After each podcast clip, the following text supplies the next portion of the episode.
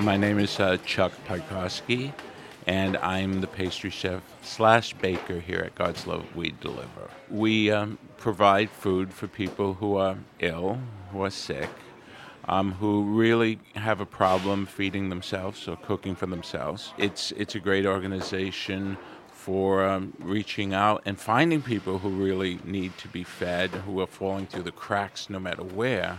Our founder, Ganga Stone, she believed in dessert, and she said it's not just the nutrition, it's your attitude, the way you feel about when you open your bag and you get a brownie or you get a cookie or a piece of cake. It's like, oh, Mom slipped a little extra in my lunchbox.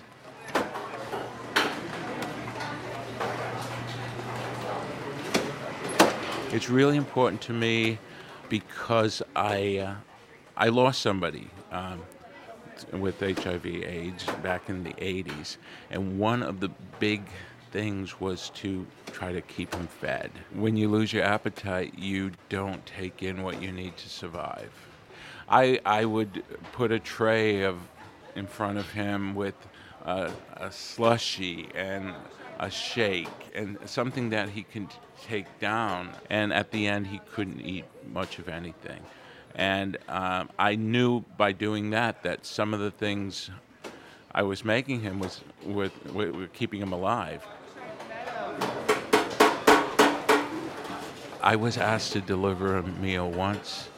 They knew I lived in Queens, and they said, "Can you deliver some food, to this client?" And I said, "Sure." It wasn't really close to me in Queens, but I found out where it was.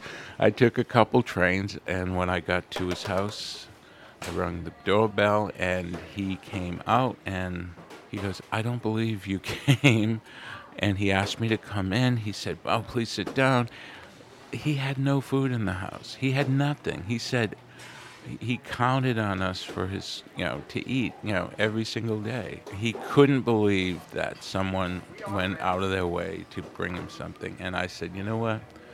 I just hope if I was in this situation that someone would do the same for me, and taking care of each other, could be selfless, but could be selfish too, because you hope that for yourself.